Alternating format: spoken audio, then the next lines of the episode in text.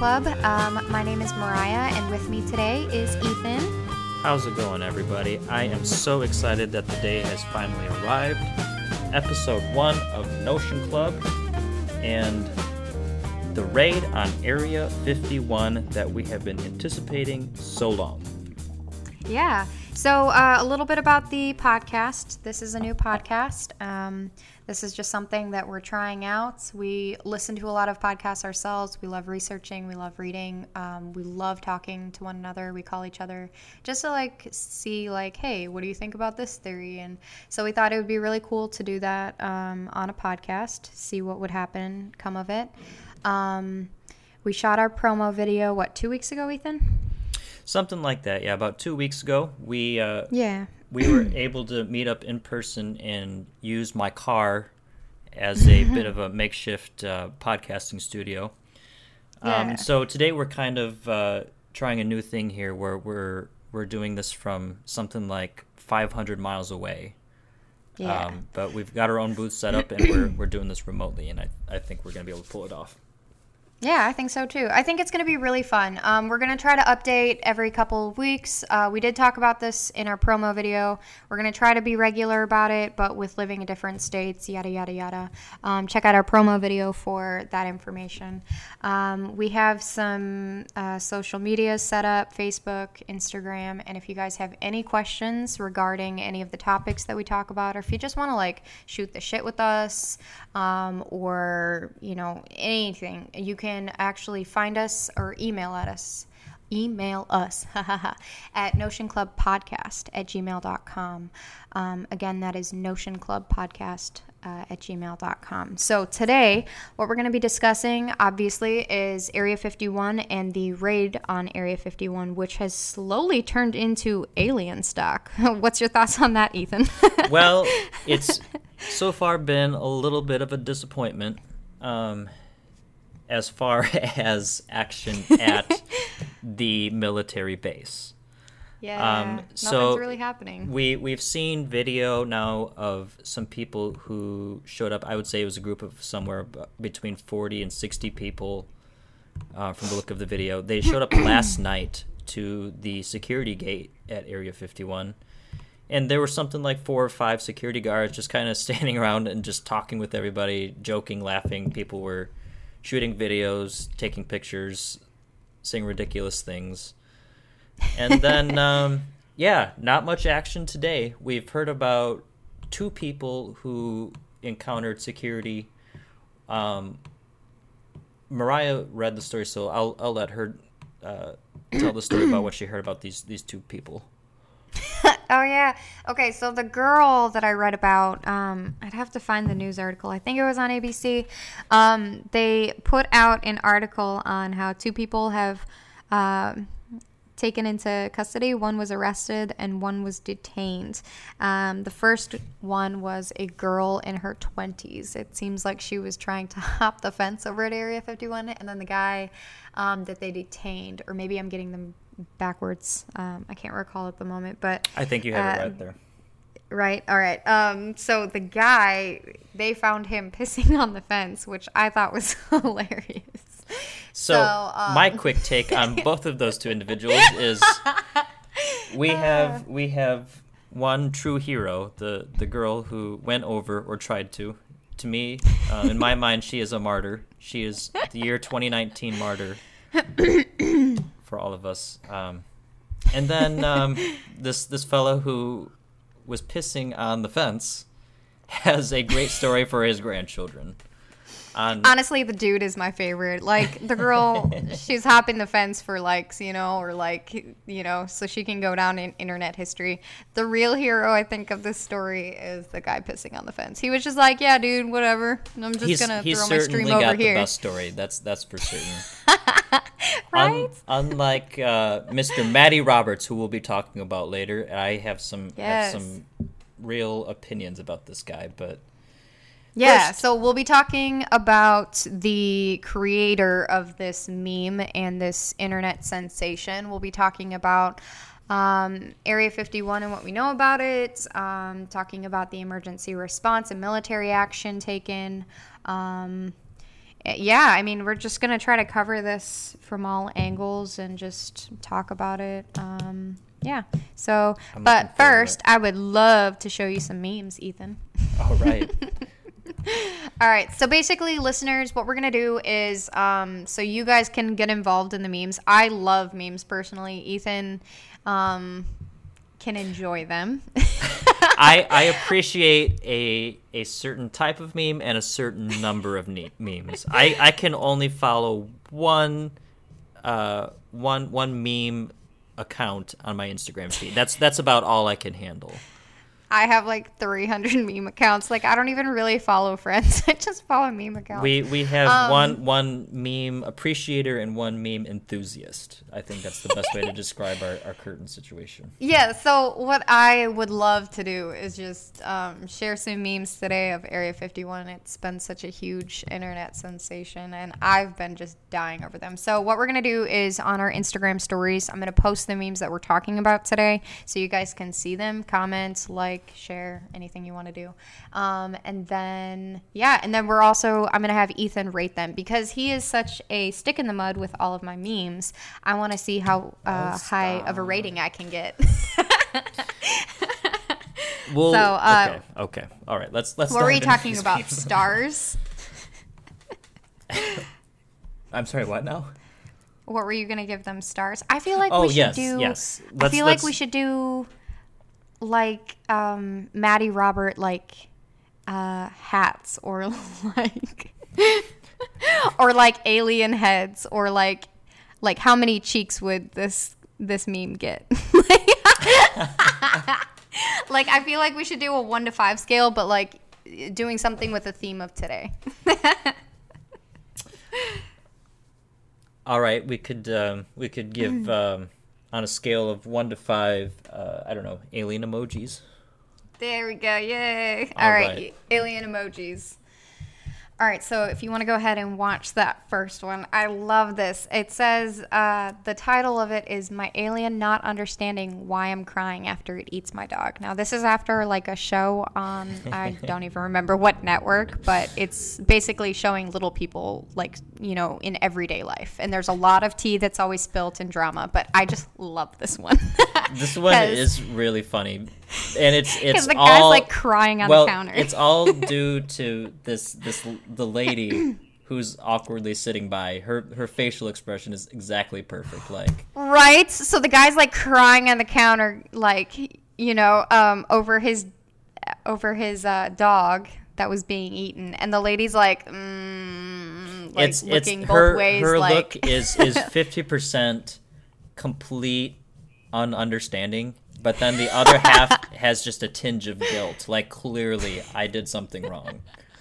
but they don't know what. And I think that's why it's so funny. I love this meme. This is good. This is good. I'm gonna I'm gonna give this one um, only because I feel like I I can give myself a little bit more of a ceiling here. I'm gonna go ahead and give it three and a half alien face emojis. Yay! Three and a half stars. Yay! right off the bat, three and a half stars. Not bad. Not bad. All right, so let's go to that second link. Let's I the really hope I can share this with you guys because if these accounts are private, you guys just have to go and follow the accounts. Well, if I'm able to open them, then they're they're not private because Oh, that's I'm- true. Yeah, I'm definitely is like- not following any private meme accounts. Unilad is definitely like um, oh, this one's gonna free- be good an because open source. this one's from Men in Black. uh huh. But it's like um. I'm gonna go ahead and start it. The cheap version of Men in Black. I love this one. Ah. what?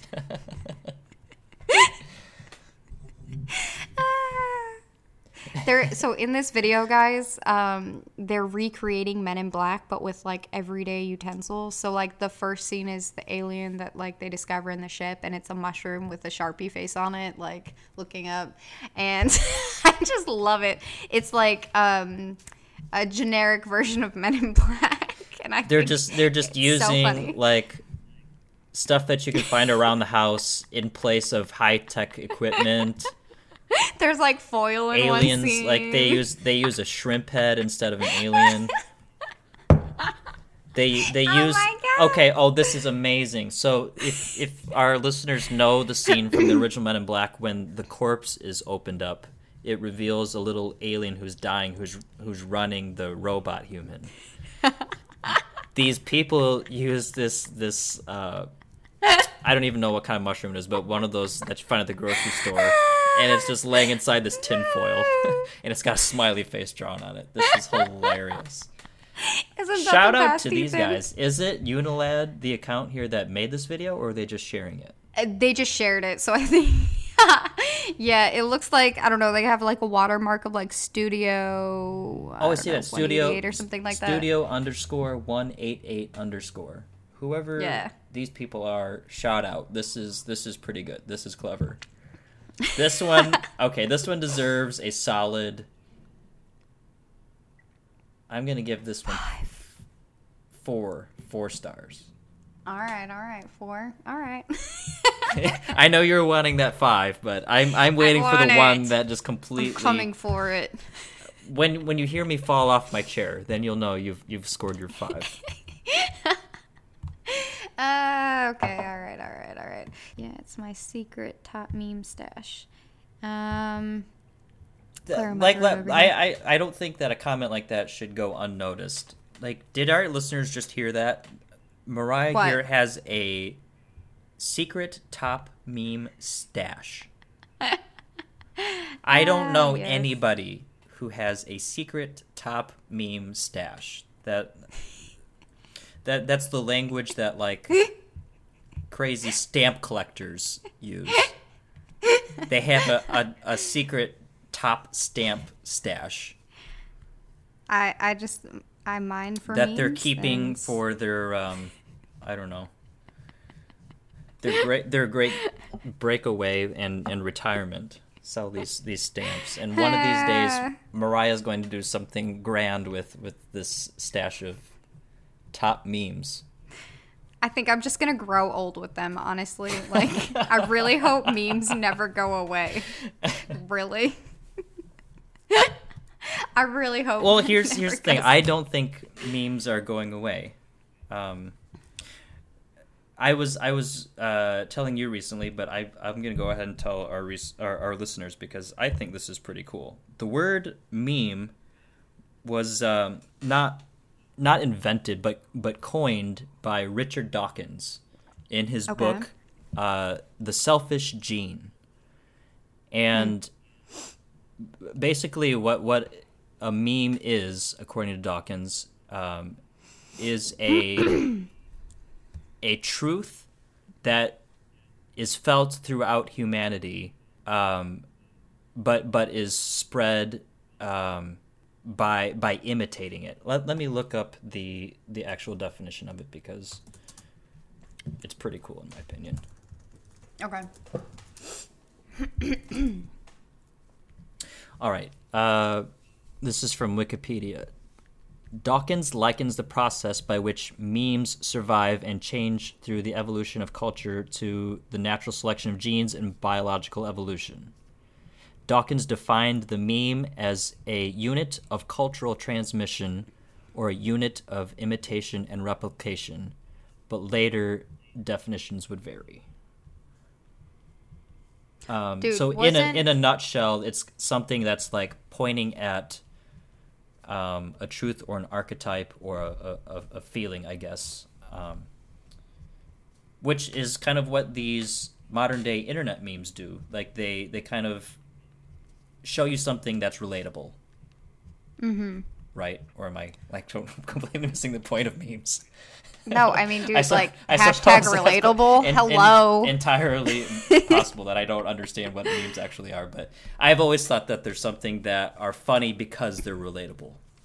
So Ethan is uh, the alien that I got from Area 51. I actually went there a couple months ago, and uh, now we're best friends. No, just kidding. I'm having to teach him uh, memes now.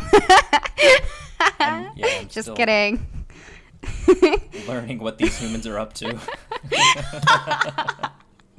Wasn't the the scientist guy in War Games? Did you ever watch the War Games movie? I, I never did watch that. No, I didn't. Oh my gosh, it was like with Matthew Bar- Broderick, I think. I forget his name. Um, I think the the like main scientific guy who ca- created this like supercomputer was named Dawkins. I think that was really funny. Sorry, a random piece of information that doesn't need to be talked about. um, did you see Chick Fil A? I don't know if it's like an official one, but someone created a a meme from Chick Fil A saying that we will be open the Sunday following the Area 51 raid in honor of the fallen. Did you see that? Isn't that like huge for Chick Fil A though? Like, Yeah, I mean, if it was no a real post, a real post. Because Exactly, 'cause they'd be open up on Chick-fil-A Sundays. I don't think there's any circumstances where Chick Fil A would say open up on Sunday. That's Oh, dude, there was That this is meme I think a rule. week ago that I I saw. Um, uh, they were like, they were like, we'll uh, beginning this date will now be open on Sundays, and then it like went down a few like columns, and it said, "Just kidding, that's never gonna happen." And I was like, "Oh my god, clever, clever." I really hope it's real. I really want restaurant like restaurants to have real Twitter feeds that are like like saying all this like shit to people. Like I think it'd be Oh great. man, I Like I- I can't Wendy's, remember- dude. Yes, I was just gonna say. I think it was Wendy's and Taco Bell. They were just going at it. Yes. Wendy's. Honestly, like I really only like Frosties from Wendy's, but like, dude, I rarely there. honestly, The I um, w- I honestly started going more just because of the shit they say on their Twitter. like, I love it. I don't have a Twitter account, but I'll the see their best memes. It's fun. fast food chain when it comes to shit talking. But I mean, Mm-hmm. I I will say though. So the last time I rem- I'll never forget this. Um, the last time I ate at Wendy's, I think was something like five years ago. Whoa. Um, and I won't forget it because I, I ordered the spicy chicken sandwich. I mean, classic for Wendy's, right? and it was so good.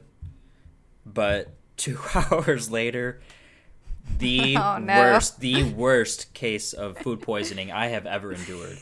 oh no, I I was puking and puking and puking for hours and hours and hours. Like it wasn't until the next morning, waking up after a full night's sleep, that I started feeling myself feeling like myself again. It was horrible. oh my gosh, so that's insane. I don't know, Wendy's in Rockford, you gotta step up your cleanliness game. Maybe it's just out. Rockford, dude. They're gonna find that's- you. That's entirely possible. That is entirely possible. Oh God, So, yeah, anyway, no. that, the that is the time, only time in my life I have gotten food poisoning from a fast food restaurant. really, I've Yeah. gotten like food poisoning like five times from Sonic. Sonic? really? Yeah, Uh, I don't go to Sonic anymore. I don't think I've ever been to Sonic. yeah, like they, uh, They're they're the they're that I- driving, right? You you like drive in and order Yeah. through your, from your car and they skate it out to you. yeah, and it looks cool as shit. But like, Yeah, uh, yeah. my family and I, like the first one that opened by us, by my hometown, um, the first one that we were like, we were all so excited. We're like, yay, something to eat besides McDonald's. Um, we went there, got food poisoning. We're like, eh, maybe it was just a one time thing. So we went back, food poisoning again. A couple months later, eh, maybe it was a Yeah, one. I have- fluke I have again. to question- We kept going back. You yeah, like why after the second time did you go back? Like one time, okay, I can forgive that. Two, no. Three, like, we just wanted to no. keep trying, Four, dude. you're We were insane. like- after the fifth time, um, you're just desperate. I don't know what else to say. Uh, and you know what the funniest thing too is uh, we just moved and the closest place to me to eat is Sonic and I uh, every single time like um, my husband he's like let's go to Sonic I'm like let's not because I don't want to die of food poisoning again like Dang. that's no, not I've- the way I I've- want to go. To try Sonic for a while because there's one in here in Milwaukee, and they they play commercials up here all the time for their slushies. yes and they those- got some funny commercials Yeah, yeah. yeah Yeah. no the cake batter like uh, Oh, I don't like milkshake that they stuff. have No, Dude, it sounds amazing. Oh Yeah, my cake batter's god. always been just too much for me. That's that's Nobody needs that much sugar. Dude, there's- I would no eat reason. a whole bowl raw with bad eggs. So well, good. you also chew. Uh, was it like Milky Ways with uh, sour gummy worms? How dare you? It is mini Snickers with Sour Patch Children's, and it is a yeah. sandwich. it is one Sour Patch Kid with a mini Snickers in between, and then another Sour Patch Kid. And they always have to be different colors as well. See, nobody needs that much sugar at one time. That's Oh, that's it's not so even, good. Like, there's no need to even have taste buds. It's just sweet. No, there's such a subtle flavor combination. Oh, I just, it's harmony in your mouth. Guys, if you want to try something new, try my creation. Don't listen to Ethan. Yeah, I can I can make better recommendations. Try. I'm dreaming of it now. Thanks. I've got one right now for you here. Like, if you've never done this, you're missing out. So, so take a, um, you know, a classic dill pickle, Yeah. and and scoop out some peanut butter with it, and then just just chow down. It's oh. I've tried that before. It's Yeah. not that great. Oh, really? I that's that's my favorite. You know what? Let's get back to the aliens. Yeah, Yeah, let's get back t- to the aliens. I would like to take a moment to shit on Matty Roberts because Okay, this this is explain who Matty Roberts is. he's a he's a sellout. That's that's first and foremost. So make note of that. Okay. So okay, uh, so the the history of this whole raid on Area 51 begins with one Matty Roberts, who, from what I understand from my reading and, and seeing him interviewed, he was going uh, attending a local community college, um, and one one day I guess was was bored, and um, after hearing Joe Rogan interview Bob Lazar on the Joe Rogan Experience, um, he he took that idea and merged it with the other semi-huge uh, Facebook meme, "Steal Minnesota's ten thousand lakes." Um, just the idea of that absurdity as a Facebook event um, merged with this whole uh, total fascination with our culture in in the alien phenomena. Um, he merged those two ideas and came up with this Storm Area 51. They can't stop all of us. And you know, I, I'm not gonna fault the guy for just wanting to make something funny, be a, a a Facebook sensation or whatever, internet sensation. But as soon as this thing takes off, he he gets a visit from the FBI where I can only imagine he was threatened. And again, I can't blame the guy for being scared by being threatened by the FBI, but he has since turned this this thing into a complete money grab is how it looks to me. Where it's it's now a music festival.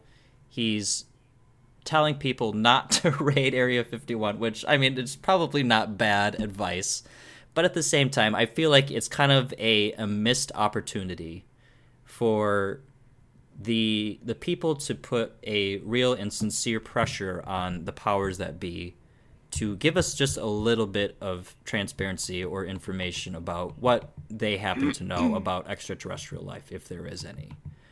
Because Yeah. in my mind, there are two great questions that face humanity. Number one is what happens when we die, and number two is are we alone in the universe? Yeah.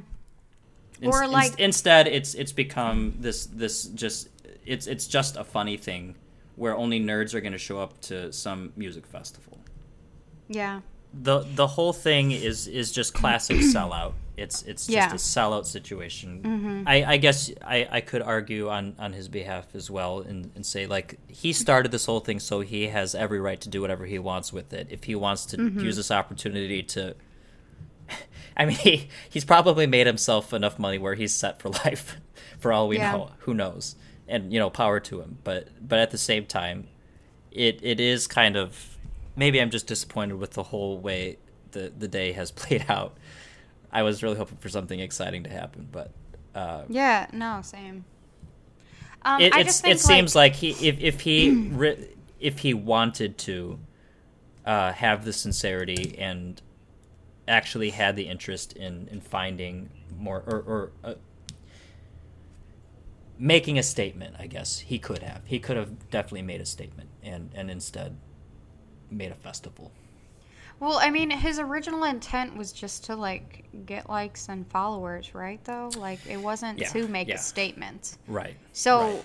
I mean, I can imagine why he doesn't care to go on with it. He just wanted some likes and some followers. So he's like, all right, this has gone over my head. I'm done with it. I'll wash my hands and walk away. So, I mean, I can see from that perspective if he really never had anything more than, oh, this will be funny, you know, at the forefront of his mind, I can see why it wouldn't matter to him about creating a statement or you know t- reopening up these issues with the government. I can understand why he just walked away. Like i would do the same thing you know? But maybe this will spark controversy for other people you know who actually do care about transparency within the government. And um you know maybe that's that'll come of this or you know millennials will just go on to the next thing you know after tide pods Oh my uh, god. Oh my the next thing is area 51 what'll be next you know who knows so That's true. That's true. Yeah. Yeah. i feel like we have such a short attention span in general that i don't know people probably won't speak up about the issue but i mean who knows we'll see what happens i guess That's what we're doing here. We are speaking up. We want information. Well, I don't know. I was reading this article um, from this uh, guy. His name is um, Gabriel Schoenfeld. I don't know if I pronounced that right, but um, his book was Necessary Secrets National Security, the Media, and the Rule of Law. He talks about, um, so I guess he's like a part of a conservative think tank in Washington, D.C., but he talks about how um, the Congress has identified the classes of secrets that need protection, one being the identity of intelligent agents or intelligence agents, and then two, the design of nuclear weapons, and three, communications intelligence. So, like, I do Yeah, that's- definitely believe that the government needs to protect some of the things for us to be protected, but also uh, I think it needs to be re-examined. You know, what is good yeah, for I, I think most what is good people would world. agree that the, the the government is definitely allowed to keep secrets um, Mm-hmm. involving the military. Like, there's there's no good reason for citizens to know about top secret missions that are happening right now. There's there's just Yeah, no yeah, need. yeah. Like, we don't need that much freedom of information. Mm-hmm. But is there any sort of hypothetical situation at all where the government would be in the right from withholding any information about again what to me is one of the two most important questions that faces humanity are we alone if they have anything that can you know offer clues about that are they in the right in withholding that Yeah. I would my my knee jerk reaction to that is to say no. I think that any government bureaucrat who thinks that they know better than some individual Mm-hmm. a- about that question uh, is is a complete narcissist. Yeah. Um, I think I think I mean- and all people have the same right to knowing that as the next person. Can I ask you, like, what are your thoughts, Ethan, um, on like why, why do you think the government would keep it like extraterrestrial life a secret from us? I mean, we always hear theories like, oh, you know, uh, humankind would never be able to handle it. You know, people would freak out, and then everything would be chaos. But like, what do you think if they Yeah. were? If they were, as a is, I'm just throwing this out as a scenario. If they were to actually be keeping secrets from us, why do you think the case would be? Have you thought about that before? Well, that that's a very good question, and I mean that's that's I think probably the hardest question for most conspiracy theorists about anything to answer is the intent. Who's doing Yeah. it and what's the intent? It's like, well, yeah. gosh, I don't I really don't know. Yeah, I I don't know. I don't know. Have you read up on the Roswell incident in New Mexico? Um the Roswell incident. Is that the one where there was a bunch of pictures taken? Yeah, basically, um, like there were like I'm trying to remember, but there was a like a ranch that they found like pieces of like shrapnel from. It was like a metallic foil-like uh, substance or debris that they found scattered around, and like a farmer saw it and like reported it to a sheriff, and then the sheriff uh, reported it to the army, I think, um, at Roswell and then like people intelligence officers and majors showed up and then so at first what they what they announced was that i'm trying to remember exactly what was i think the headline um, for their like local paper um, said that uh, they the army had captured a flying saucer on a ranch in roswell right um, That's right. I, I did read about this. Yeah, and then like the next day, they were like, "Nope, it's a high altitude weather balloon, not an alien craft." That's right. That's right. Yeah, and then the army just insisted that nothing more than uh, a weather balloon was found, right? Um, and then like they still have the report. A lot of it is still top secret. They still haven't released a lot of the information. I think in the 80s, people started to like maybe it was the 80s or 90s. I think because this happened, Roswell happened in 1947. Like you know, it, it was a long time ago. And I think in the 80s or 90s, um, basically people were like, we want to see what happens or what happened. And so they reopened the case and they were like, nope, there's no physical uh, evidence of the extraterrestrial, you know, light or craft.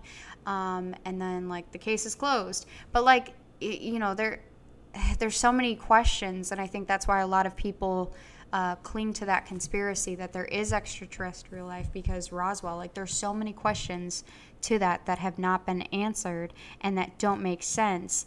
And the purpose, like, what what is the purpose of the army and the intelligence agencies covering it up? So the first time they announce it, they're like, you know, and that could have been the reports, the reporters who came up with that headline. It didn't come from the army, um, or it could have been that's what the army said and then they later retracted nope it's just a weather balloon but like if it wasn't actually a weather balloon and it was alien craft what would have been the purpose of them covering it up you know what i mean like they can't be evil Right. Right. you know The, they're supposed to be defending us the the thing about the the, the whole uh, question of evidence Mm-hmm. with UFOs.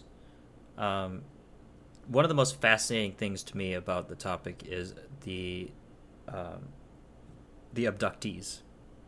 yeah Um, I recently read this book uh, by Graham Hancock called Supernatural, and there was an entire chapter dedicated to uh, to to testimonials, if you will. okay And the the point that Graham Hancock was trying to make right off the bat was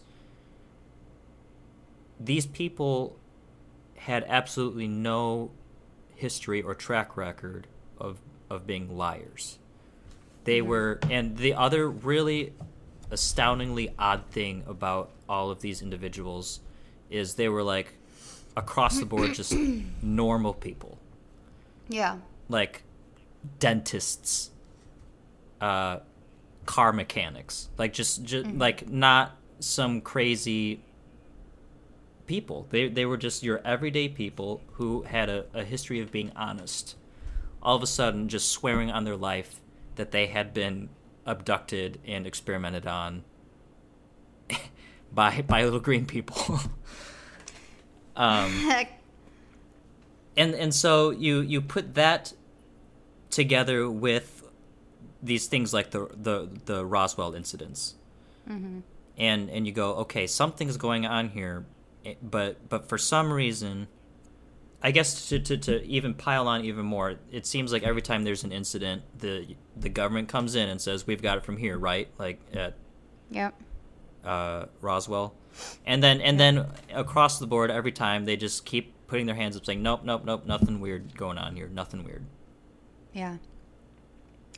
Um, can I like sidetrack and go down like the super conspiratorial hole? Let's do it. Let's All right. let's, let's dive in. I love reading these stories because they interest me. Um, there's an element to it that uh, scares me a little bit, so I think that's why I'm drawn to stories like that. Like, Yeah. there's a because I haven't personally experienced it. I mean, I have really bad nightmares. I'm gonna say that, but like, that they're graphic. But I've never met like alien dudes or anything like that, and I've never Sure. like you know. Sure. Um, I'm really interested in abductee stories. Um, Mm-hmm. And the one that started it was the Betty and Barney Hill story. They were like super, um, like, they were just like traditional churchgoers. Like, they didn't seem to have a past. Um, Oh, is is this the one that even like the state recognizes this was the first UFO sighting to be recorded? it was really uh, just i mean the air force took notice of it um, they recorded it in their project blue book um, but they i mean there's they probably put it in their insufficient data section um, but basically like Yeah, what happened? Uh, so in 1961, they were driving along this route. I don't remember what it is, but they were driving along in New Hampshire and they saw a bright light. Um, I think Barney got out and then he like saw through the UFO that there was like an alien looking at him or something like that. And then basically what happens, fast forward, there's missing time, they get back, they go under hypnosis and they tell their account. Like apparently they tried to, these gray aliens tried to perform a pregnancy test on um, Betty and then it seems like they probed uh, Barney. Um, um, That's that's the weird thing about all these all these ab- uh, abduction stories is like most of them get probed up the butt, and it doesn't Yeah. like it doesn't Yeah. vary. It's, it's like that's a constant. It's so weird. Mm-hmm. But like Betty, uh, I guess at one point they the aliens had showed Betty like this this new star that hadn't been revealed yet, something like that. I'm trying to remember the story, but basically scientists looked up and they were like, "Oh yeah, we can now chart this star." So like that seemed to be correct. But my my I kind of I don't know if I believe this, but it, it's kind of a theory that I've started to formulate. This was in the '60s. Do you remember MK Ultra? Sounds very. Have you familiar. read up on MK Ultra? Sounds familiar. Okay, so basically the CIA was trying mind control. You know, like Stranger Things, how like they based Yes. that off of MK yes, Ultra. Yes. Yes. Okay, so in 1953, this was set up as a uh, a mind control alteration project, and they named it MK Ultra. I'm the government was like, or the CIA was secretly working on like human subjects, either by their volun by them volunteering or un- unknowingly. But they were like, they were doing crazy things to them. They were like shocking them thirty to forty That's right. times, That's like right. the That's rates. right. They were feeding them like acetaminophen and like um, they were giving them like LSD, and then they were trying to repattern the brain. And I'm wondering, like, uh, so with alien abduction, right? Um, I was reading in this book. It's uh, called the Mammoth Book of Cover-ups by Jon E. Lewis. He kind of just goes over um, like a hundred of the most. Uh, well, I guess I could just read it for you. The hundred, the hundred most disturbing conspiracies of all time. So it goes over like JFK, 9/11, Da Vinci Code, Area 51. Um, basically, it's just like a quick read on like each conspiracy theory out there. But in it, it said that um, some 2,740 Americans are being taken aboard spaceships and examined, probed, and raped. Why is an abduction on this scale not a major news event? Um, so there's claims that there's cover-ups, that kind of thing, and all of the abductees have the same kind of story. Um, and I guess uh, let's see, there was a poll taken that two percent of the U.S. Uh, U.S.'s 300 million population had been abducted by aliens. And so, again, all of their stories line up. Um, that's a lot of people to be taken, you know, into these stories. What if it's the government experimenting on its own people and it's being covered up? You know what I mean? Like, what if it isn't actually aliens? They're putting on little green suits to as or disguises. they're giving them they're feeding them false memories so people are like oh i saw an alien and everyone's disregarding them because if they woke up and saw you know a scientist in a lab coat probing them or you know with stuff and they were to tell about it maybe people would perk up their ears and listen do you do you see where i'm going with this conspiracy? So abductions, um, allegedly are being done by the government, not necessarily by uh, intergalactic or interdimensional beings.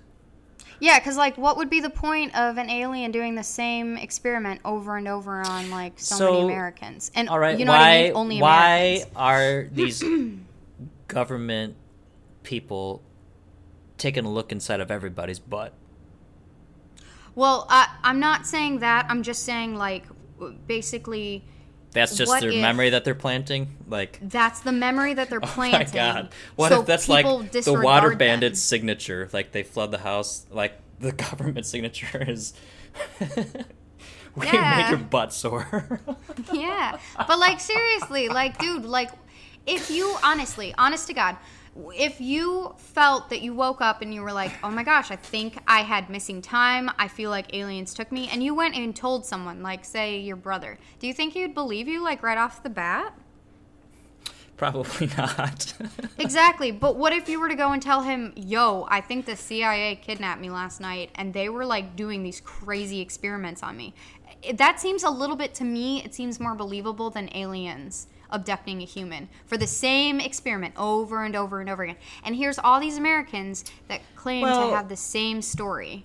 yeah, I I don't know. I mean, like, wouldn't you think? And it started the around the same time, within 10 years. enough access to um, like incarcerated death row criminals for experiments like that, not just innocent, unsuspecting bystanders. I mean, I'd believe it. I want to hope that they would only use uh, volunteers, but I mean, the timelines. It's a, what within a ten-year span of them beginning MK Ultra, and then these uh, like the Hill story comes out. I feel like. Uh, I'm not trying to discredit them. It doesn't seem like a lot of the abductee stories that I have read. It seems like the people were being super honest and they were just broken up about what had happened. Um, a lot of them seem to like want to go back to the aliens. Um, um, But it's just, it could be a possible another theory. I don't know if it's already a conspiracy out there, but with the timelines running so closely together, um, with the CIA running, I mean, scenarios like MK Ultra, like, I mean, if you read into that, there's some pretty horribly uh, horrible things that happened with that. I mean, I I was really disappointed to read yeah. that the CIA even thought to do that. I mean, that I feel like that was evil almost to perform on even the people that volunteered like to feed them the amount of lsd and electro um, shocks and drugs that they were doing to see oh hey can we make this super trooper or this mind control person like i think that Yeah, was yeah. truly I mean, evil. there's, there's, there's. I am, I am all for experimenting on people with drugs uh, who are willing, obviously, but, but there's definitely a. Mm. a line What, what you're, what you're, what you're talking about here is inhumane. Yeah, it is inhumane. You know, it's like a scientist practicing on rats. Like, I would say the same thing. Like, I don't like that. I mean, I understand that we do need to test out things, and I understand that there is a testing process, but we need to figure out a more humane thing, a way to do it. And the CIA going around and testing people the way that they did back in what the 50s, 60s, I think that It was, was like really the 40s of and 50s, yeah, yeah. Yeah, and and, and yeah, that's like you know. uh, So another theory that I've, as I've been reading more and more about um, MK Ultra, I've been realizing like, oh, you know. What if this ties in with the abductees? I'm not trying to discredit them again, but it could be a possible, you know, if we are alone in this entire universe and there's nothing else out there, what other explanation would there be for these people to just suddenly come up with a lie like that? You know, Right. what could it be? Yep. And my my conclusion to that, if they weren't lying and we are the only people out there, um, you know, um, what would that be? And I, I would honestly draw to the CIA or other organizations out there that we don't know of that are trying to um, perform these Hmm. experiments that are just nasty, honestly. Yeah. But Yeah, I am, that's- that's while you're thinking, I'm going to try and see if there's any more news on this Area 51.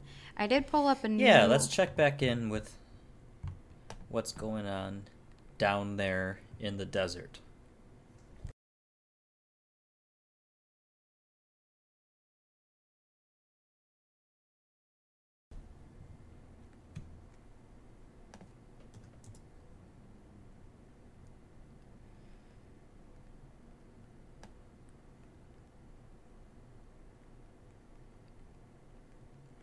Okay, so there is a um, website called heavy.com that I'm finding. It looks like it posted two hours ago. Um, the title is Area 51 Raid live stream, live videos and photos. So it like just shows people standing up by the gates, um, waving signs and like smiling and walking around with like inflatable aliens. Um, all right. So there's this website called heavy.com. Their title is Area 51 Raid Live Stream, or the title of this article, anyways. Um, it was posted at 3:32. It just shows that people have showed up. They have some photos of like people walking around by the gates with a guard and like inflatable aliens. Um, just shows that like people are showing up in tinfoil hats and spacesuits and um, they right keep- on. I guess they're like jokingly saying that they're going to storm the gates, but nothing has actually happened besides those two people we heard about this morning. Um, Okay, here's here's something. This is a article from the Los Angeles Times um, Mm-hmm. that was written an hour ago. oh, nice. Okay. Let Okay. me see what they have to say. The headline is Revelers reach gates of Area 51, then peacefully rejoin party. Hmm. Uh, this is by the Associated Press. Uh, hundreds of curious Earthlings from around the world traveled to Area 51 military base in the Nevada desert after seeing an internet hoax dubbed Storm Area 51. Uh, yada yada yada. On on Friday, about 100 made it all the way to the gates of the remote site that has long been the focus of the UFO conspiracy theories. A Canadian was cited for indecent exposure, but nobody broke down. But nobody broke down the gates in search of three-eyed aliens, and no UFOs appeared in the sky. It wasn't long before the revelers peacefully rejoined 2,000 other people at the alien-themed festivals in the tiny towns of Rachel and Hiko. Hiko. I don't know how to say that. H I K O. What a what a huge difference between two million. I think it was two point one million the last time I checked, as opposed to Yeah, like what 2,000. yeah. That's crazy. Oh my god. There's a, a video titled um, Area 51 in. Hold on. In conclusion, we failed. I guess there's like, I don't know, it looks like a, a sum of 50 people running across sand with doing the Naruto run. So, I, I might be wrong, but what I'm gathering here is that nobody did actually gather at Area uh, 51. Area 50, uh, Area 51 today. Hmm. About 100 people last night, but nobody today. So that is the official turnout, I guess, is last night's 100. Hmm. We'll see if that's, you know, what, what the official report is after, but that's kind of what I'm gathering here. Wow. Yeah, it just says what I'm seeing again is about 100 people showed up with some waving signs and others in costumes. And the signs are literally looked up for what? Clap alien At- cheeks. Save ET from the government. These signs aren't even great. This this Los Angeles Times article goes on. As he walked away from one of the gates, 25-year-old Cyril Soudant of Lily, France, Oh, said he was disappointed at how few people were at the event. That boy he took video for his France. YouTube channel and said he would wait until Friday night to make his final assessment on the experience. If we get together, have some music, have some beers, that would be a success. Wow. Well, Wow. he Okay. came all the way from France. yeah, guy. for real. There's a there's also this other quote again from heavy.com it says there was about a, a dozen officers at the gate and they even brought a police dog at 3 a.m scheduled start time the newspaper reported adding that by its estimate about 100 people showed up at the gate and they didn't make it inside it, uh, they didn't even have a lot of cops out there i mean like Yeah, yeah. In the video Wow. that I saw, like four or five guards just standing there at the gate. which you know honestly uh, honestly I mean, I I'm- suppose, I suppose they could at any moment call for backup, and I'm sure they've got plenty there. But oh yeah sure I mean, from from the looks of the video, like nobody was being threatening, other than the one girl who made a run for it. Nobody else was even thinking about it. I feel like I don't know. I I'm a little relieved that nobody's gotten hurt. Honestly, Ethan. Like uh, Oh, of course. the of course. strain that it had to put on, or the strain that the military had to go through, and emergency responders. Just the idea of, you know, um, these people showing up in Yeah, the middle yeah. of If a million people had showed up in Rachel, Nevada, like what would have happened? Yeah, Although, like did you did you see that um, that PBS documentary on Woodstock? no, no. But I heard Watch- Woodstock watch- was like a disaster. It no no it it actually watch the documentary. People sometime. were, like, It's- it's- dying in it- the mud. It actually it's it's the most. I would call it the most uplifting documentary I've ever seen. It it actually has given me more hope in humanity than any documentary has ever given me. Really? the the circumstances that those festival goers what what they endured yet not one person was seriously injured at that festival. Nobody died and nobody was seriously injured. There What? were th- this was another situation. Woodstock um, is this tiny tiny little town. I don't think it even had a thousand people in it. And all of a sudden was it three or four hundred thousand people suddenly descended on this tiny little town? And they ended up just having the most wonderful three day music festival with so many drugs. There were so many drugs there. And get this zero security at this festival. The hmm. security that they hired was uh, a shaman for lack of a better term. It was like some some backwoods shaman. And hmm. he like they he he and his team would um keep the peace by like just talking to people. Interesting. running around dancing singing and and just talking to people. Okay. um at, at one point i think it was like on the last day or something they they truly ran out of food. Like there was no more food left in the town. And so the united states army ended up shipping in a shipment of food for for the festival goers. But Oh, like to the point them. where like people were starving there was no food and yet nobody fought Wow. anyway They it, were all um, high. They were like too high like to fight. I, I don't I I really don't think that people are capable of that these days though you know Yeah. like I don't know maybe I could be pleasantly surprised but maybe. these days I can't I cannot envision something like Woodstock happening and it having such a good outcome as it did Yeah. I mean, they have a lot of those festivals, though, don't they? Um, I can't remember what the main one's called, but that it's super popular. I thought about going one year. I can't even remember the name now. Um, I haven't uh, read up a lot on Woodstock in general because it never really held fascination for me. There's a lot of other things that hold fascination that I'd rather spend my time Yeah. on, but. Um, from what I heard about Woodstock was a lot of people died in like the muds and emergency responders were overworked, overtaxed. Um, no no Yeah, watch so, the like- documentary sometime it's amazing they Who is it they by? did have they had one day where a terrible terrible storm came in and yeah just like drenched everybody it was just mud after that but it i mean like that that's probably one of the highlight moments of the the documentary is just seeing people huddled together they just stayed out in their seats in the grass and just covered up bundled up and just waited for the storm to pass Wow. afterward the sun came out and i think jimi hendrix was the next guy to come on Hmm. and everybody just continued to have a great time Well, Yeah, see, I don't even if that okay, I'll look up that documentary. I'll actually look into it cuz now I'm starting to get into like I am It's- actually it's starting good. It's- to it's be well interested worth in that your kind time. of thing. Um, but I love documentaries by the way. They're so interesting. They're, Um, they're so good. right? It's a it's a book on TV.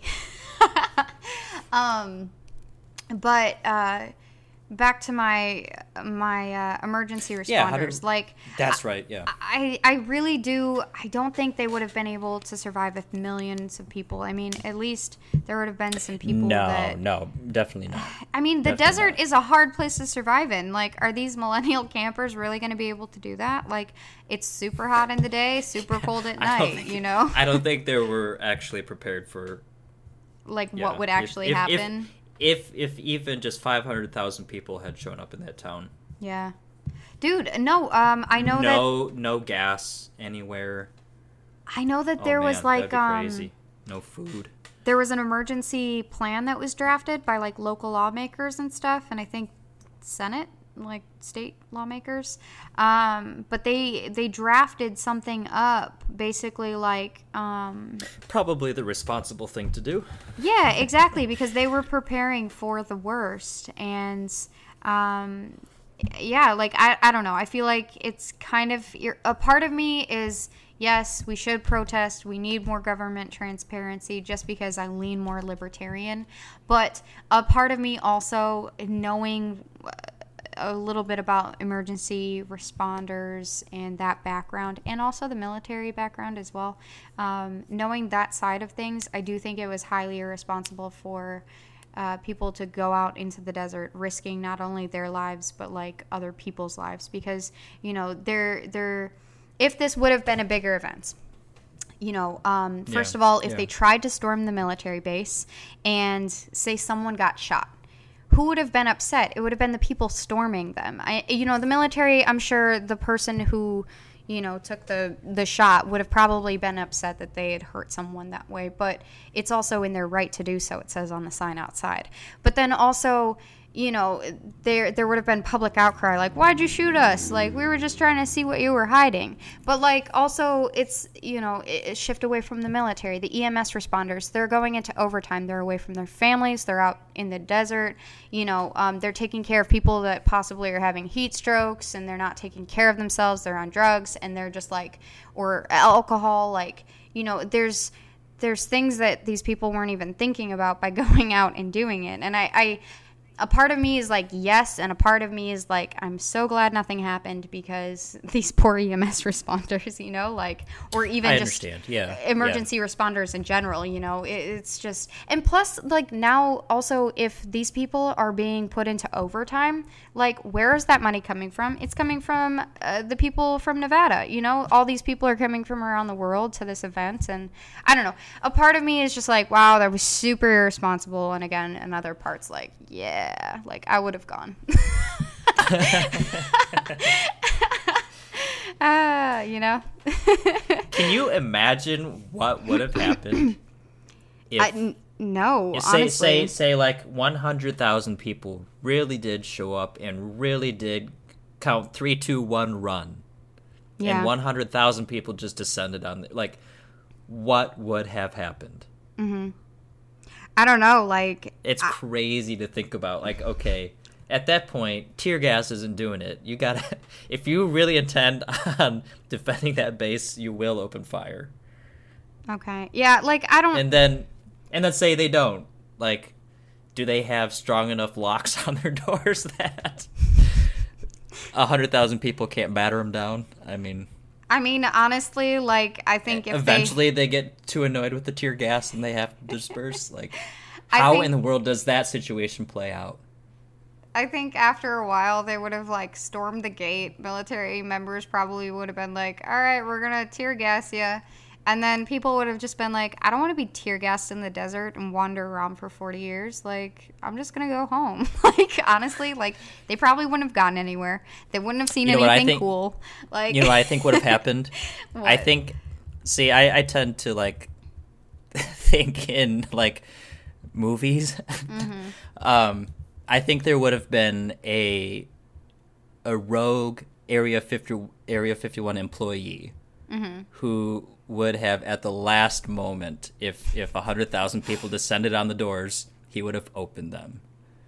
And You think? that would have like turned a page in history where all of a sudden every hundred thousand people have access to the very depths of Area 51 and we just drag out all sorts of secret cool shit.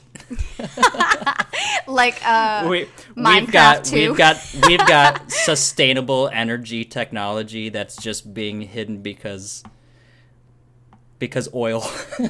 we've got alien aircraft that's 100% operatable. Mm-hmm. We've got alien corpses. Yeah, I think that's how it would played out. Yeah, I don't know. Like, uh, I don't know, dude. Uh, I feel like wishful think it's a I general- I, I, I, like, I don't think that's how it would have played out, but for some reason, and I, I really don't know why, but for some reason, that's what I wish would would have happened. I think there's a general knowledge that the military has advanced weapons and advanced technology, but that's because they're Like still they've got to have on it. sustainable energy, right? They've got to have that. Uh, no, I think uh, if we're gonna go into conspiracies, I, I don't think they want us to be conserving now the that yeah yeah like there's there's a an actual intent that we can point to there right like the government doesn't want sustainable energy because they've got oil to protect Well, I think basically, did you know or that at least like not maybe not the government but the the you know the powers that be whoever that might be yeah? Uh, see, oil One it one thought is they probably don't have an answer. They just know that we have to find something soon because we are gonna, you know, um, lose out pretty soon on the planet. And then another part is like maybe they, you know, this is how population stays at the status quo. And all the governments of the world know, like, all right, we can't have this many people on the planet, so the weakest ones die. And, like, or um, they really don't care. Like maybe they're just like, all right, well, we know the secrets to unlocking this, but you know, there's other things like keeping our jobs that are more important. I don't know. I don't know. There's. I feel like that's a whole nother podcast as well. Did you know that there's like a huge uh, protest right now for like global warming going on? um something new that's going on There's like a march. Let me let me look it up so I'm not Oh, it's a speaking out of my ass. Um, there's a whole like thing happening. Global warming strike. Let me look it up. Um, there's like something that yeah, it's a global climate change strike today. Millions hit the street in New York City and across the world. Um, I feel well like that's got to give us hope right i mean like actually millions of people took you know saving our planet seriously enough that they showed up to an event. Right? I mean yeah, was or I, I think that that was another um, meme that actually struck home with me. I, I don't think it, there was a picture with it. It was just a statement. It was like 2.5 billion people immediately sign up for a raid on a military base. Meanwhile nobody's willing to just pick up garbage on the beach Yeah, um, it was like nobody's willing to clean the oceans. That one hit really hard for me because I, Yeah, I, yeah. I personally like want to make a change just in my own like a lifestyle. Like I try to use less plastic. I try to use uh, more sustainable.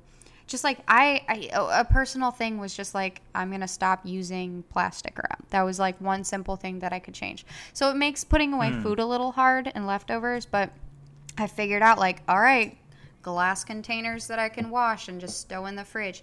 That makes more sense because I can reuse it and I'm not adding to the plastic of the world. Like, you know, sure other people are buying it off the the shelves and stuff, but that was my personal like goal was this is one thing I can change now. This is one thing that um you know, um, I can do. And then that sparks, okay, what's the next thing that I can do? I could probably stop buying so many new clothes and Yeah. recycle a lot of the ones or go to Goodwill and, you know, so, uh, but the thing with this is here's a conspiracy. What if this was actually started the, right on Area 1 what if, or Area 51 what if they closed down the base long ago and they thought let's put this out there so that we can detract from the global climate change strike so people go to Area 51 to see them Oh. alien cheeks but then don't show up and then it goes into the reverse because like I mean you know what I'm saying what if that was something that happened what if that's a conspiracy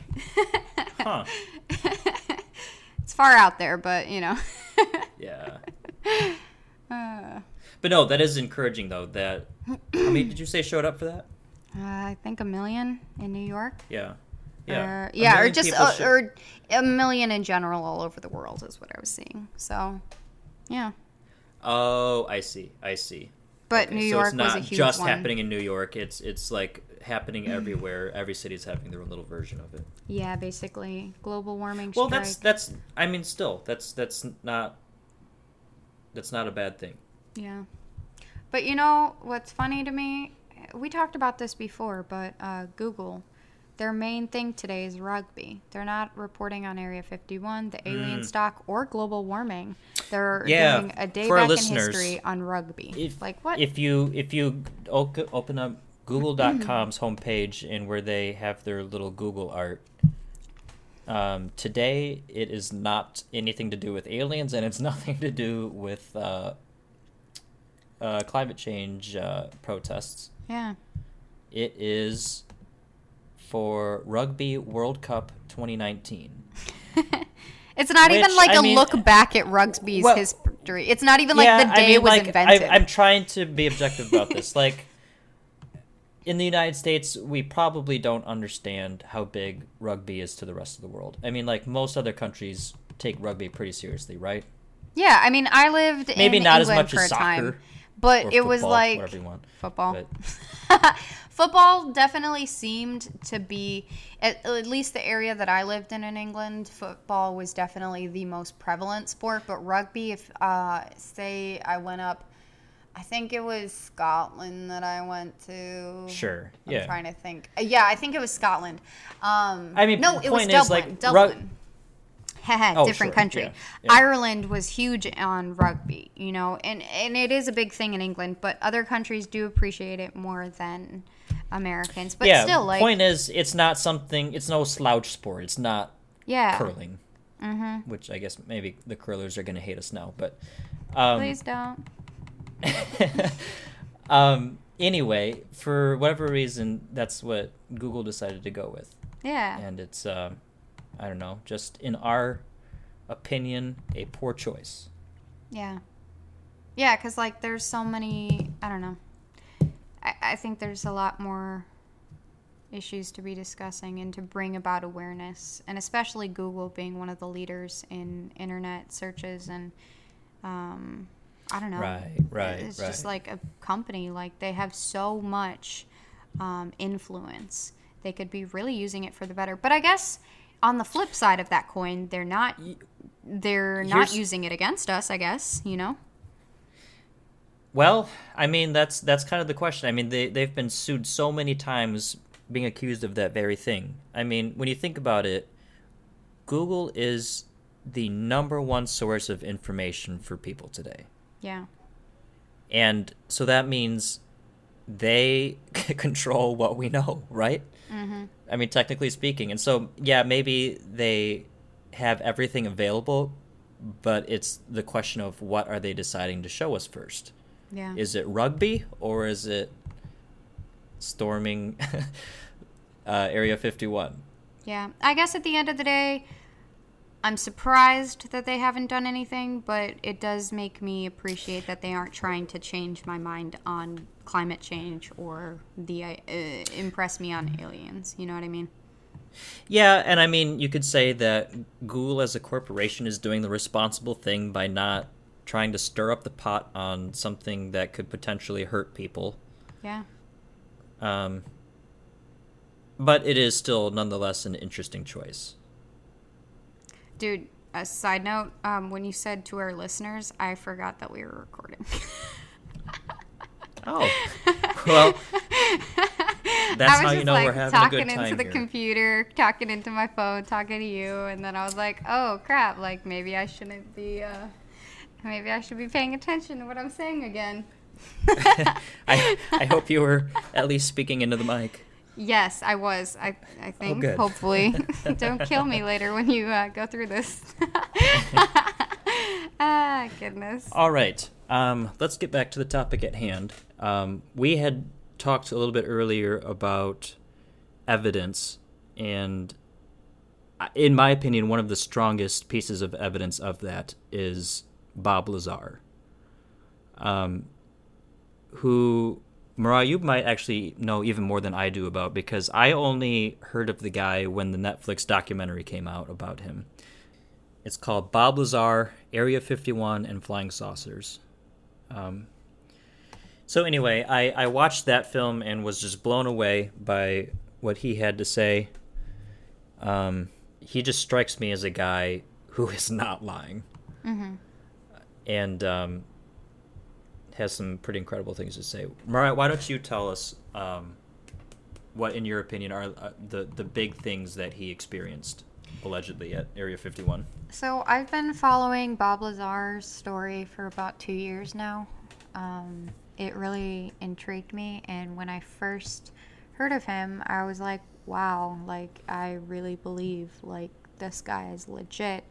Um, one of my favorite podcast series is Mysterious Universe. These two Australian guys, um, they actually interviewed him, and he seemed so real and just like that he wasn't hiding anything he wasn't lying um, he just wanted to tell a story. He didn't care about the fame. He doesn't want the money you know nothing. Like he just wanted to feel safe and the way that he felt he could be safe was being a whistleblower. Like he felt like if he could just get his story out. So i guess basically what happened was um, I, I'm sure a lot of people have heard Bob Lazar. I'm not going to go into full depth on his story, but if you're really interested, go and look him up.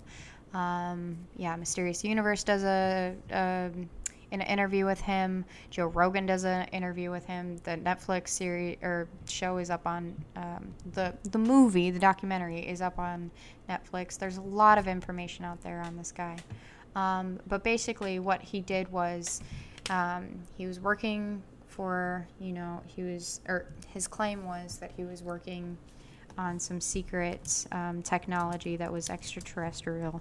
And some things were going bad and he felt like he was being followed and tapped. And um, basically the only thing he could think of to do was to become a whistleblower. He thought if i'm out in the open if i get my story out there they'll stop harassing me um, so honestly, like I was just like, whoa, this guy is super legit. You know, it, it makes sense why he would do it. You know, he doesn't care about the fame. He just wants to be safe. I mean, I think a lot of us would probably act in the same self-interest, right, Ethan? Like, I mean, Yeah, yeah.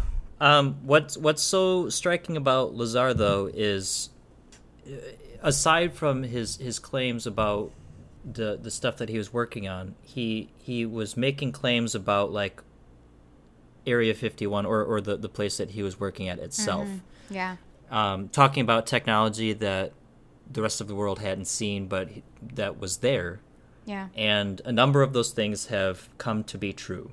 Mm-hmm. Um, I don't remember all of the specifics on it, but I remember one in particular was like a um, a, a, a hand bone reader as um, identification reading. Mm-hmm.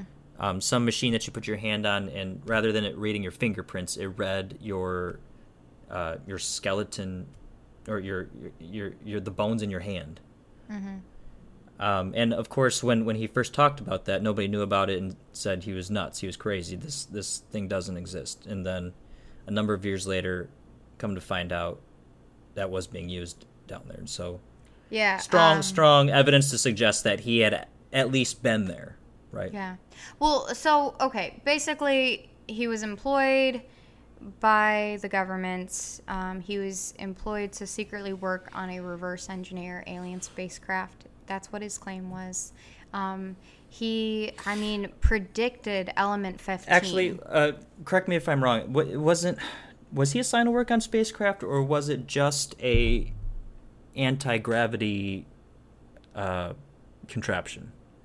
Yeah, So Like, did he did he actually call it a uh, a flying saucer? I, I believe he did at one point say no. Okay. You know what? I might be wrong. I would have to honestly research it, but I do know that he was he claimed to say that it wasn't of this world. It wasn't something that we saw in today's technology um, or technology in the world at all. He said that it had to be from somewhere else. So he never made claims that he saw an alien. He never said that it was an alien spacecraft. He just said that it That's wasn't right. from That's this right. world. But so the thing is, the thing that stands out to me, so I, I've been reading up again on Bob Lazar, and there's a couple people that point out that he's just a pathological liar. He's just come up with things. He, uh, people say that he worked at a Photoshop beforehand.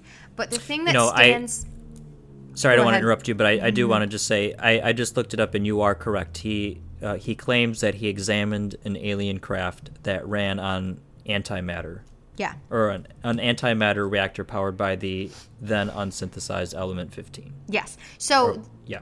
The thing So- was, sorry. is at that time, element 115 was not on the periodic table. It wasn't an element Right, that was right. chartered. So the thing with him whistleblowing an element that wasn't yet done, how would he have gotten that knowledge? That's the thing that draws me back. Like the rest of it, I'm like, you know right. what? He's probably just maybe he is a liar, you know? But then the thing that stands out is how could he have claimed this? And then why, if he's never been to Area 51, why do the FBI continue to raid him for this element that they believe that he has? Right. So those are the two Yep. things that constantly draw me back. Like he could be telling the truth, but then um, honestly, like the Netflix video, um, I think it was John Corbell. Is that his name? Jeremy Corbell. Jeremy Corbell. Yes. Yes. I really liked Jeremy Corbell up until I watched the documentary. I'm not saying that I don't I don't like him. I just uh, grew I just lost a little respect for him. I felt like his intro to the documentary was about himself and himself Yeah, I, I. I remember us discussing this before. Your your main complaint was that he had inserted himself too much into the documentary. Yeah, like it- this this should have been more about Lazar and and Lazar's story rather than Jeremy Corbell. Like, Yes. And that was my main thing. So that's where Yeah. the seed of doubt was kind of planted in this entire story. You know, um, uh, possibly that, um, you know, maybe it wasn't true just because, you know, why was this guy trying so hard to make it real, you know? Um, and I don't know, just I, a part of me says he's telling the truth just because how would he have known about these things? And then also, why does the FBI continue to raid him if this thing wasn't something that was literally out in science labs, you know, being experimented on? Um, uh, I mean, I can honestly believe that the government would have erased his previous um, uh, educational history. That they erased his master's Yeah. degree in physics from MIT. Um, I can, I can, I could definitely see that happening. You know, I could definitely see them saying, uh, "He never worked here." You know, we're not going to Well, claim his. what's of a- what's of our- striking to me is that none of the claims that he has made has been proven to be false. However, a number of the claims that he has made has proven to be true. Uh, yes. And so it's it's it's it's kind of saying a lot that nobody has caught him in any sort of lie in any of this. Mm-hmm. And and not only that, some of the things that he has claimed has come to be true. That at the time that he was first making those claims, which have never changed, by the way, it's been the same consistent story for 30 years or whatever it's been. yeah. Um, all of those claims, or, or some of those claims, have come to be proven to be true. It's interesting. Yeah, I don't know. I just it seems like with the possibility of him just working at a Photoshop in the past, you know, maybe that isn't much, you know, I mean, you don't really see anything about his background. You know, we can't find anything really about his background. He doesn't seem to be a liar. but do we really always see liars? You know, do we always see through them? That's true. That's true. Um, and I did, I cannot remember. I'm trying to remember. Oh, maybe it was the propulsion system. I think the scientist was like, this isn't how it works. This isn't how it would ever work. Let me try to, let me see if I can find this article. Well, I remember him kind of describing how the the uh, anti gravity machine, if you will, that propelled the UFO. He, I, I remember the illustration he used for how it worked was imagine placing a bowling ball on a mattress and then pushing your fist, um, say two feet from the bowling ball on one direction, like the mm-hmm. the gravity is pulling the bowling ball down towards your fist now. Mm-hmm. That's basically what this thing does. Was it just it it, it created a tumbling gravity thing that and that's that's what propelled the the craft. yeah, see, I feel like, But this this other scientist you're saying was saying that that's not, not how it, this could work. yeah, I'm trying to, I'm trying to pull it up. I want to make sure that I'm saying this correctly without. Of course, we don't spread any misinformation on this podcast. Yeah, I don't want to be that way. So, just give Knowingly, me anyway. one second. Yeah. And if you guys ever have any, you know, thoughts on anything like, um, Yeah, if we if we need our record set straight, drop us a line. mhm. We can take it. yeah. Did you guys know that the uh, bumper music is actually from our very own Ethan? He, uh, Oh, thanks for mentioning that. Yeah, he creates. So while I'm looking through this, I just wanna, I wanna, you know, promote you a Yeah, little. while while you're doing a search, I'll I'll make a shameless plug of my music. Yay. You can you can find me on all streaming services. Uh, that's Young Goodman Brown.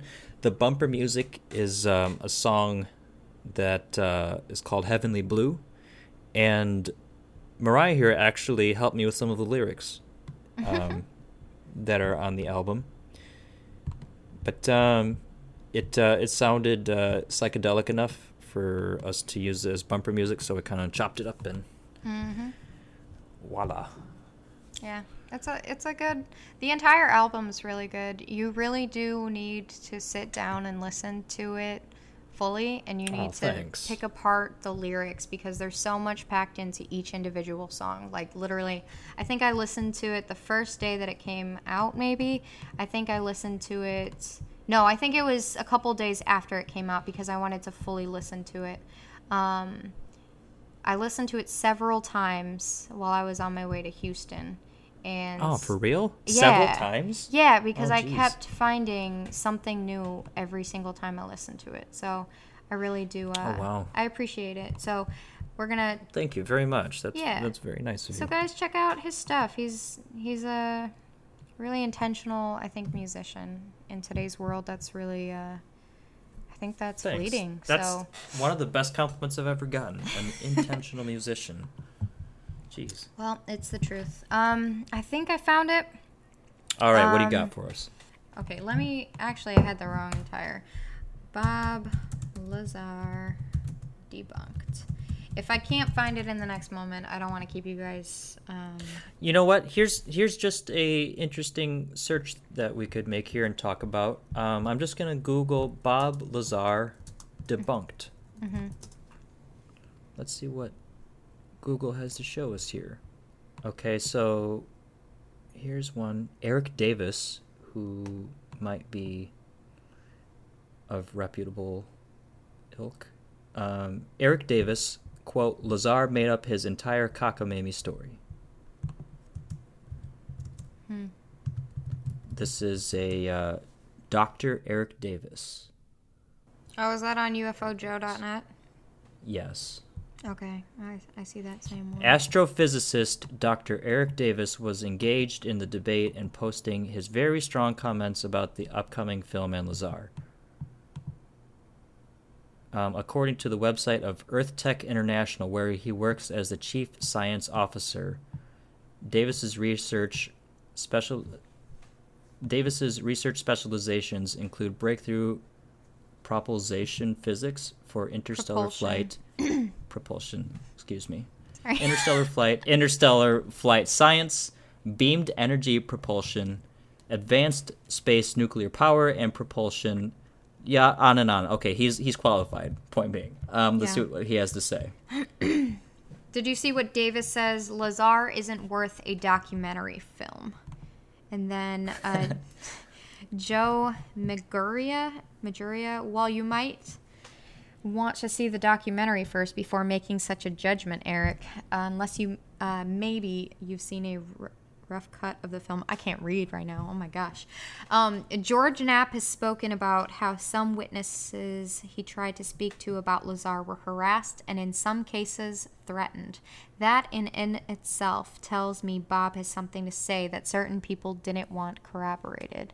Uh, this transcript of an excerpt from C2C alone makes me want to see a doc about Bob, back when C2C was a must listen. Now that's only when GK hosts. I don't know what the rest of that is. Okay, here's Davis commenting directly on Lazar's claims. Okay. Quote Nobody can put a particle accelerator in their home unless their house or their entire property is dozens of square miles in size. And then he continues Element 115 first got synthesized by the Russians in 2003 and was internationally labeled and recognized as Element 115, named Moscovium in December 2015. Yep. Moscovium's four isotopes have a half life ranging from 37 milliseconds to 650 milliseconds. So mm-hmm. it's it is impossible for Lazar to have any muscovite isotope in his house, nor the gigantic particle accelerators that produced it via the collision uh, the collisions of other large atoms. Hmm. He he has a lot to say. This is kind of interesting. Yeah, for our listeners, I'll go ahead and and post this article. Um, I mean, it's not the, like the most reputable looking website. It's UFOJoe.net. But if these are actual quotes from this astrophysicist Eric Davis, then it, it is kind of interesting to get a, um, I guess, a debunking perspective. I think another thing that was brought up as well um, for debunking Bob Lazar that stuck out in my mind was someone said that um, when he went to MIT, he would have been a part of uh, a community. And nobody in the community recognizes him or remembers him. I mean, don't you think I remember hearing that as well. Don't Yeah. you think that would have happened? I don't think the government, unless they have uh, a, a way of erasing people's memories, don't you think that he would have showed up in a picture somewhere or in a community outing or, you know what I mean? Like that. So, half of me really, I loved Bob Lazar when I first heard of him. I loved his story. I was like, yes, like this makes sense. And then the more that I've, ever since that Netflix documentary, ever since I've seen that, my faith in him has dwindled.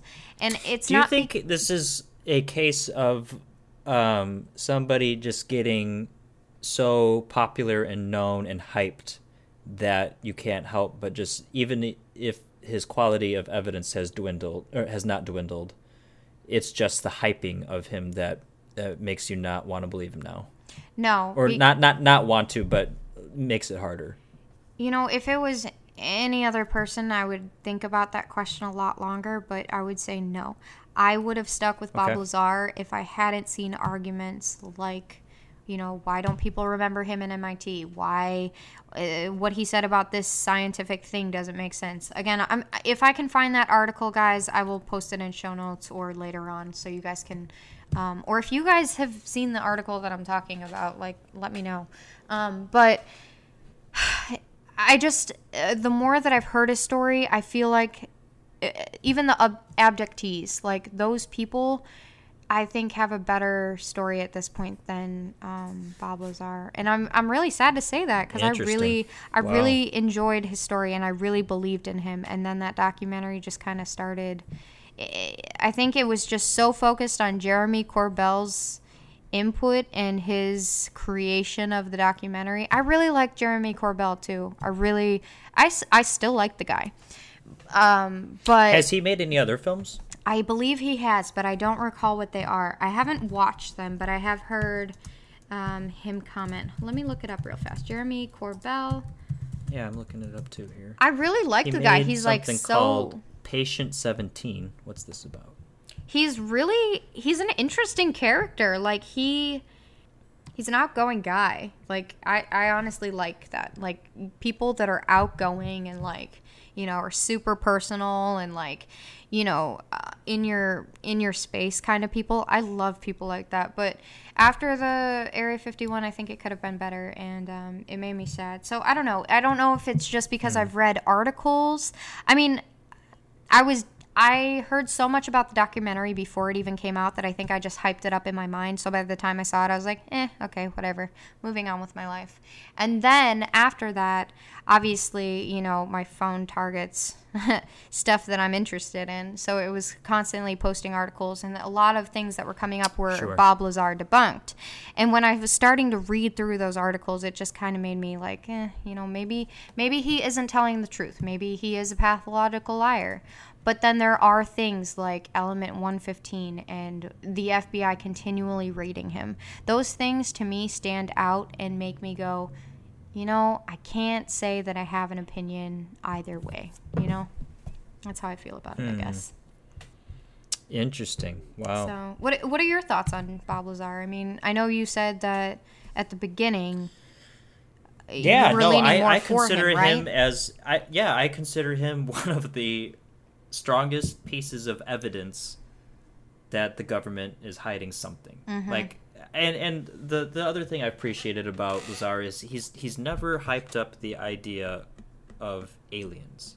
Yeah, no, I, I, All, and that's another thing really I really like. to talk about is just what he was specifically working on. Yeah, it's the UFO UFOologists, UFOlogists that have come along his story and have been like, "This is, you know, the Bible. This is truth. We must, you know, use his story to uh, um, jump off of our stories. You know, um, Yeah, as yeah. a jump off piece. And but it's that and I I appreciate the fact that his his his story has not changed a single detail in all these years. It's Yeah. it's remained the same.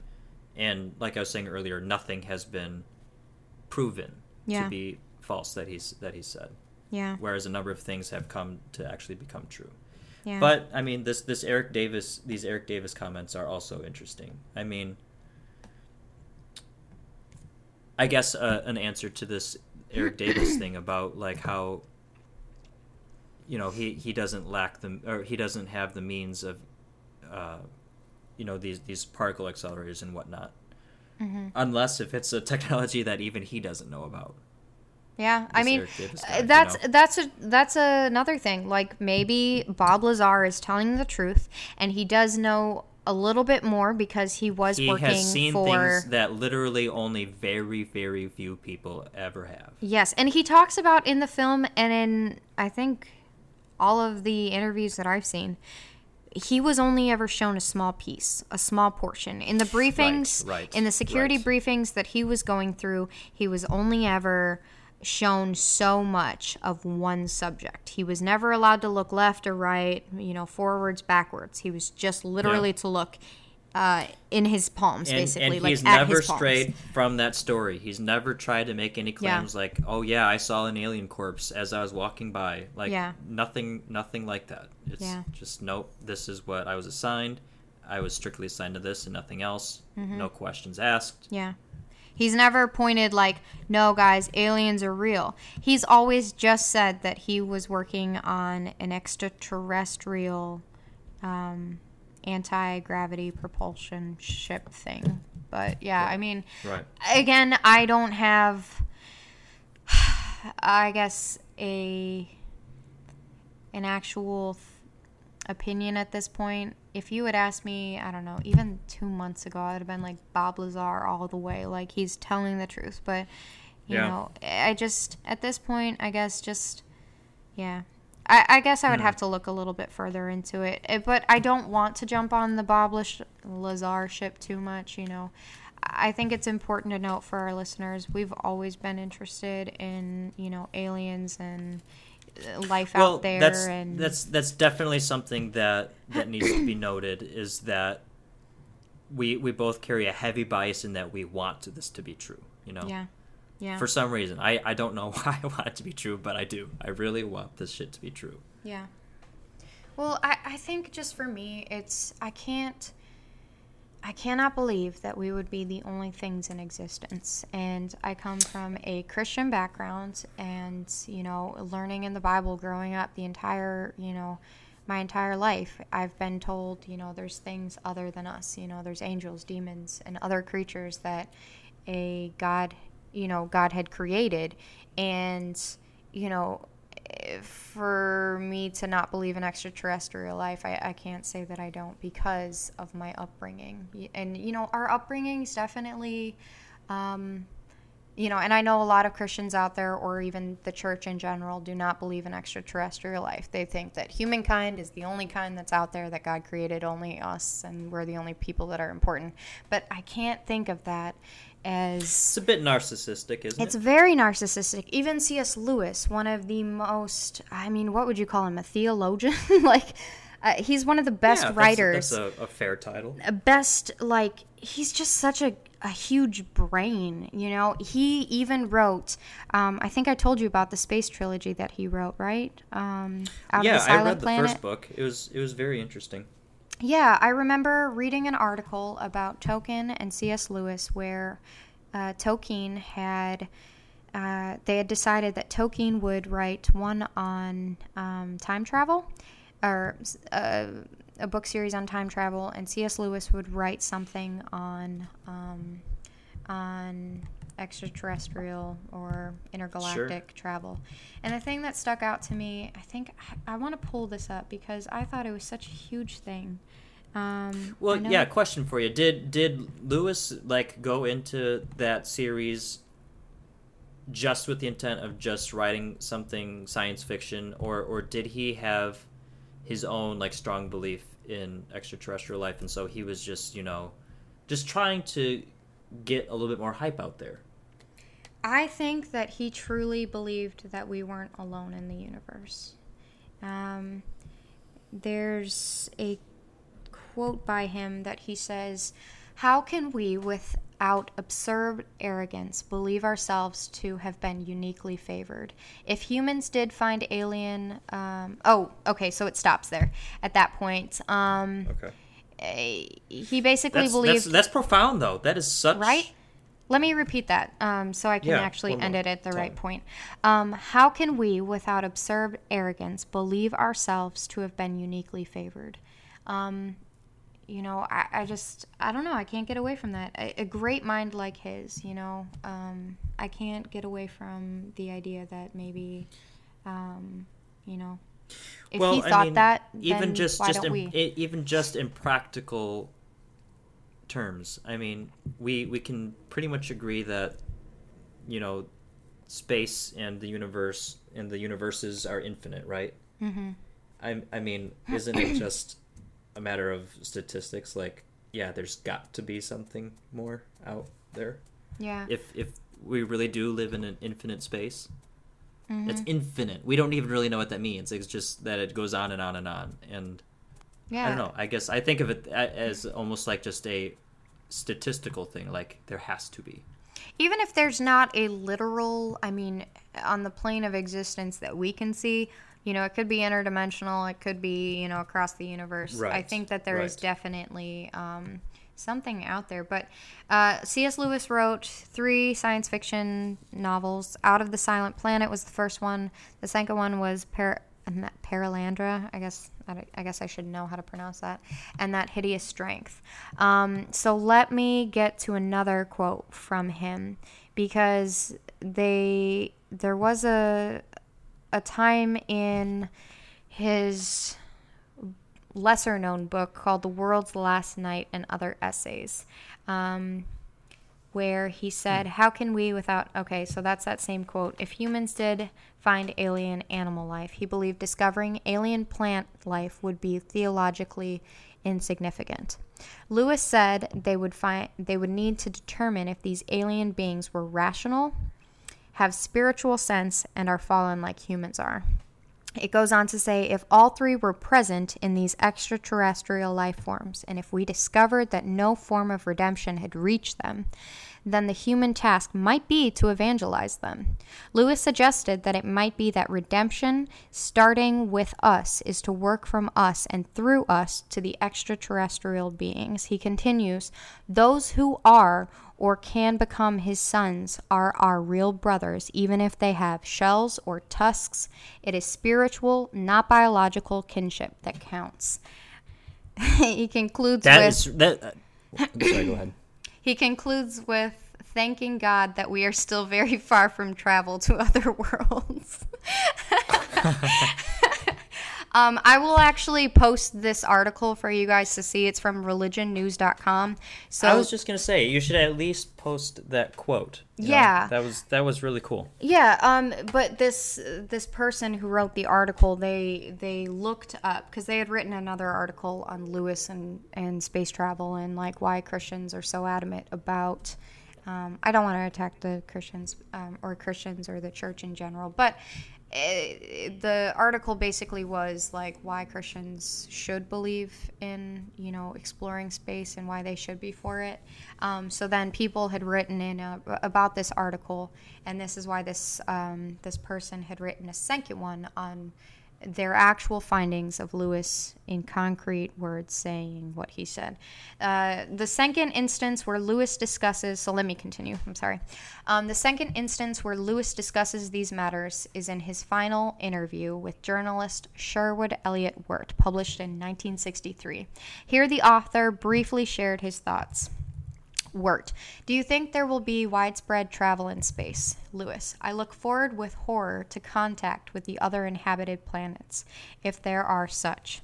We would only transport to them all of our sin and our um, acquisitiveness, I can't pronounce the word, and establish a new colonialism. I can't bear to think of it. But if we on earth were to get right with God, of course, all would be changed. Once we find ourselves spiritually awakened, we can go to outer space and take the good things with us. That is quite a different matter. And then it goes on to say, It's strange to hear Lewis talk of such things when one is used to reading his more practical and classical theological reflections. But Lewis's openness is, is significant. It goes on and on and on. Um, if all three were present in these extraterrestrial life forms, and if we discovered that no form of redemption had reached them, then the human task might be to evangelize them. Lewis suggested that it might be that redemption, starting with us, is to work from us and through us to the extraterrestrial beings. He continues Those who are or can become his sons are our real brothers, even if they have shells or tusks. It is spiritual, not biological kinship that counts. Lewis concluded by thanking God that we are still very far from travel to other worlds. The second instance where Lewis discusses these matters is in his final interview with journalist Sherwood Eliot Wirt, published in uh, 1963. Here, the author briefly shared his thoughts. Wirt, do you think there will be widespread travel in space? Lewis, I look forward with horror to contact with the other inhabited planets, if there are such. We would only transport to them all of our sin and our acquisitiveness and establish a new colonialism.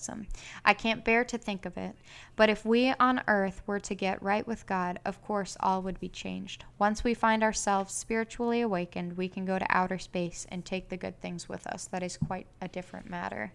So it does go on. And, uh, I want to tag. I just want to mention who the author is. Yeah. It's uh, Jonathan Merritt, and we'll tag this article. I don't know. I think, I think it's an interesting thing that someone um, like Lewis. I love Lewis and Tolkien. Um, I, they're two of my favorite authors. Um, I think it's interesting that both of them decided to write on uh, such matters. Um, I think it's important to note and maybe something to look into. You know.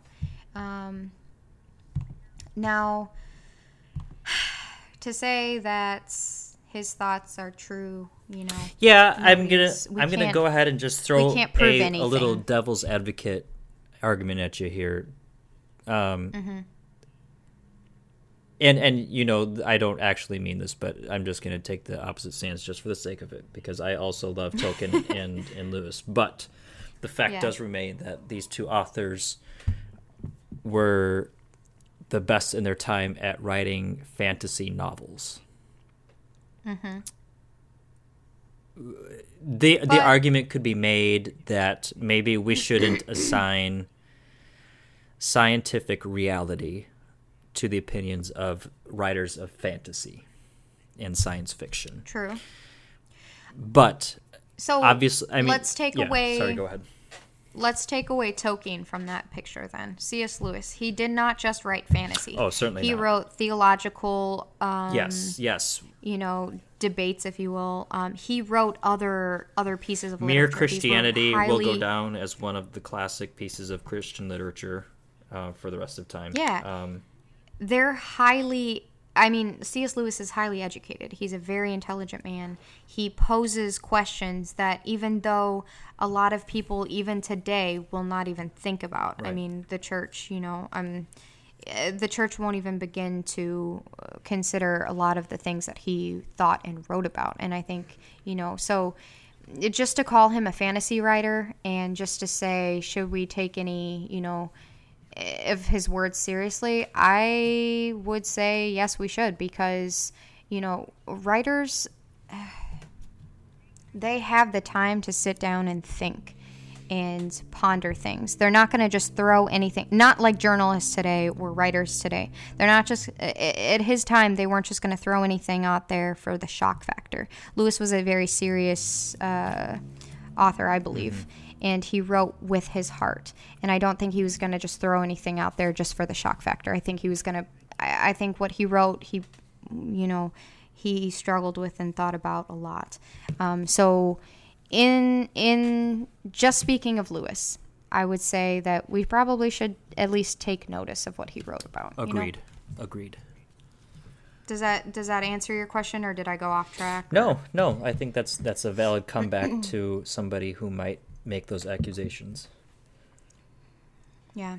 I mean, again, you know, uh, Everyone's gonna have no way we can everyone's gonna have their opinion about any author. You know, Yep. like everyone's got their favorites. Everyone's got their their not favorites. yeah. And um, And I think also, it, just in general, like, you know, thoughts and ideas and what we call proof for a lot of things, you know, it's different from every person's perspective. For sure. You know, um, so, you know, just through, we're, the nice thing, I love this this idea of the Notion Club, just being able to sit and chat about, you know, anything that comes to our minds, Ethan. Like, it's just, you know, it's not that we're putting out, you know, facts on what we think is true and, you know, never changing. I think it's nice to be able to talk about things and then maybe someday build a community where people, you know, without prejudice, you know, We're- talk we're just openly about these wrestling ideas. with ideas here. We're still just yeah. groping about in the dark like everybody else is. Quite honestly, Mm-hmm. who really knows anything? Exactly. I, I, I just think it's it's important to know, you know, without prejudice, I like that we are able to talk about things, you know, without too much prejudice anyway. Not uh citing Matty, but uh I, I think it's important to note that like you know, we're just talking about different things that we find interesting, topics that we find, you know, could you know, hold answers in different directions. Um, but yeah, I don't know. I think this has been a really good talk so far. I mean, I think this is actually What about a great place to to wrap things up. We are approaching the Yeah. two hour mark, and Yeah. I think we've we've covered our been bases on, on the things we want to talk about. This, this was really really good. Thank you very much for doing this with me, and uh, thank you. for sitting down, taking the time to hammer out all the work that uh, that goes into making a podcast. Thank you, Ethan. Um, I do want to say thank you to our listeners. I know this was a long podcast to get started in. I hope you guys enjoyed it. If you guys again have any, I hope you listened to the whole thing. I hope you make it to this point. Yeah, yeah. After our uh, some of the things we talked about. Um, but yeah, again, if you guys have questions, comments, um, suggestions, or if you guys know the articles I was trying to come up with, um, you can email us at Notion Club Podcast. We do want to keep this kind of a way we want to build a community that is open and just wants to talk about different ideas. You know, we're not in it to debate. We're just here to, you know, talk about the things that are happening in today's world and, you know, maybe come up with some conclusion, you know, um, give each give each other a candle in the dark, you know, so we're not stumbling too too bad. I couldn't have said Um, it better myself. Next time we get together, I would say, um, hopefully we can get it out. What within like a couple weeks? Yeah, I would I would like to see us do this on a regular basis, at least every uh, couple of weeks. Um, Yeah. We've got some busy schedules, so it's always kind of a challenge to work around those to make this happen. But I, I think that we both have this high enough up on our party lists that we we can make this happen. Yeah. Yeah, there's so many things I want to talk about. But our next podcast, we do actually have subject matter for it. We want to talk about uh, the generation today, or millennials, um, that are joining the Catholic Church. So tune in for that conversation. Um, All right, well, thanks, guys, for joining us. Uh, have a great evening. peace out, guys. Until next time. Bye.